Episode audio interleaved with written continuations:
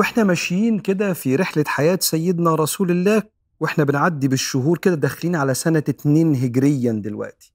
سيدنا النبي دلوقتي داخل على الخمسة وخمسين بعث وهو عنده أربعين سنة 13 سنة في مكة دي 53 وداخلين على سنة اتنين هجريا والمدينة مستقرة تماما بالصحيفة اللي النبي كتبها وبدأوا يبنوا مجتمع المدينة بالمسجد وبالتجارة وبالمؤاخاة بين المهاجرين والأنصار وبحسن التعايش مع المشركين واليهود كمان.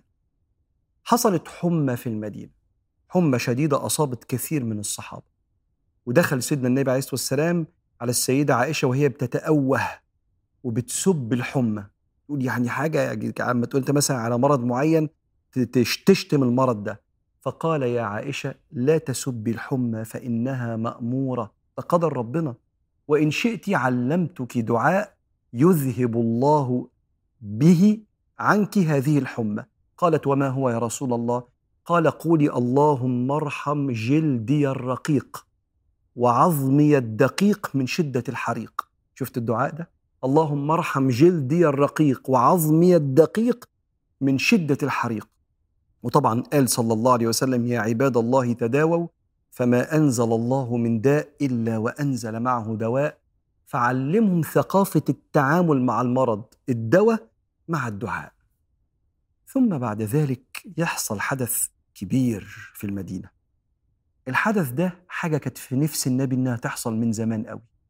من ساعة ما اتفرضت الصلاة في يوم المعراج والناس بتصلي لبيت المقدس دي القبلة مش للكعبة.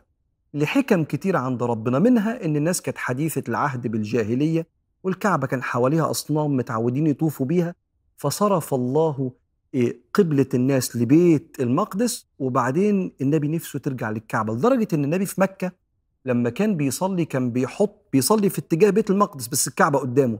يعني الكعبة مربعة فين بيت المقدس؟ هنا فيقف عند الكعبة هنا فتبقى الكعبة قدامه وكمان في اتجاه بيت المقدس. لكنه بيبص ينظر كده يا رب نفسي ترجع تاني للكعبة. فينزل القرآن قد نرى تقلب وجهك في السماء. فلنولينك قبلة ترضاها. فول وجهك شطر المسجد الحرام وحيثما كنتم فولوا وجوهكم شطره. وبدأ اليهود يتريقوا أنتم متلخبطين ولا إيه؟ إيه الحكاية؟ شوية بيت المقدس وشوية الكعبة. ما ترسوا. وينزل القرآن. سيقول السفهاء من الناس وكأن ربنا بيعلم اليهود. لا كل ما هيحصل حاجة رب العالمين هيدافع عن النبي وعن المؤمنين. سيقول السفهاء من الناس ما ولاهم عن قبلتهم التي كانوا عليها. قل لله المشرق والمغرب يهدي من يشاء إلى صراط مستقيم. وكذلك جعلناكم أمة وسطا يعني أرقى الأمم لتكونوا شهداء على الناس ويكون الرسول عليكم شهيدا.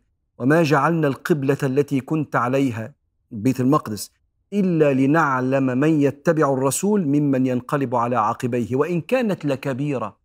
إن ربنا يغير حاجة في الشريعة كانت لبيت المقدس ثم للكعبة سمعنا وأطعنا. لتؤمر بي رب؟ لأ. دي حاجة مش سهلة إلا على المؤمنين. إن يقول سمعنا وأطعنا في كل أوامر ربنا. وإن كانت لكبيره إلا على الذين هدى الله. فبدأ اليهود يقولوا طب والناس اللي ماتت وما لحقتش؟ قعدت تصلي البيت المقدس وماتوا في الشهور اللي فاتت لأن القبلة تحولت بعد مجيء النبي للمدينة ب 17 شهر في شهر رجب. طب والناس اللي ماتت وما خدتش ثواب الصلاة للكعبة فنزل القرآن وما كان الله ليضيع إيمانكم يعني صلاتكم إن الله بالناس لرؤوف رحيم. فسيدنا البراء بن عازب بيقول والنبي بيصلي الظهر أو العصر شافوه متجه للكعبة فبدأوا يروحوا المساجد اللي موجودة منها مسجد قباء. فوصل لهم واحد وكانوا بيصلوا كانوا راكعين. فأول ما دخل قال أشهد أن النبي صلى الله عليه وسلم قد أنزل عليه قرآن وقد أمر أن يستقبل القبلة فاستقبلوها. وكانت وجوههم إلى الشام فاستداروا إلى الكعبة وهم جوه الصلاة. وطبعا خد منها العلماء إن أنت لو واحد بيصلي القبلة غلط جوه الصلاة ممكن توجهه كده مش لازم تقول له صلاتك بطله وجهه كده للقبلة الصحيحة ويكمل صلاته. خدوها من فعل الصحابة ده. وبكده كل شوية بينزل تشريع جديد. والأمة بتتصل بربها والطريق بينور مع نور صلى الله عليه وآله وسلم. الصحابة بيشوفوا طريق ربنا أوضح تسكن المدينة تستقر في حضن النبي عليه الصلاة والسلام. المصريين عندهم مثل حلو يقول لك الفاضي يعمل قاضي. ربنا سبحانه وتعالى في شرعه وهو أعلم بما يشرع. خلى المسلمين يصلوا اتجاه بيت المقدس وبعدين بعد فترة خلاهم يرجعوا تاني. قد نرى تقلب وجهك في السماء فلنولينك قبلة ترضاها الله أعلم بشؤون عباده الله أعلم بشرعه سبحانه وتعالى الكامل اللي نازل من الإله الكامل.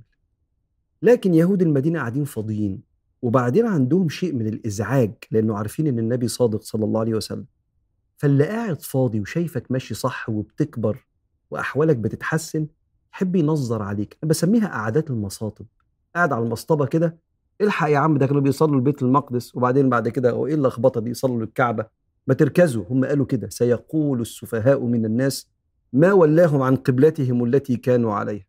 قل لله المشرق والمغرب يهدي من يشاء إلى صراط مستقيم. فكتير من الأوقات ما امسك نفسك الأول يعني اقفش نفسك. لما تلاقي نفسك بتنظر على حد بينجز في حياته اقفل لأن ده دليل على الحسد. ودليل إنك أنت ممكن تبقى مش مستريح لنجاحه وإن نجاحه بيفكرك بشيء عندك كده إيه من الإخفاق أو إن أنا أنا مش جدع زيه. ادعي له أو اسكت. لما يغلط أو يخفق أو ايا كان اسكت وادعي له. ولما تلاقيه بينجح ادعي له بالبركة. قول ما شاء الله تبارك الله. لكن الشخص اللي نفسيته مش مستريحة رغم إن أنا سايبك في حالك يا يهود المدينة وبصلي في بيت ربنا دعوتك إلى الله أنت ما عملت معاك معاهده محبة وسلام ودفاع مشترك وكل حاجة حلوة.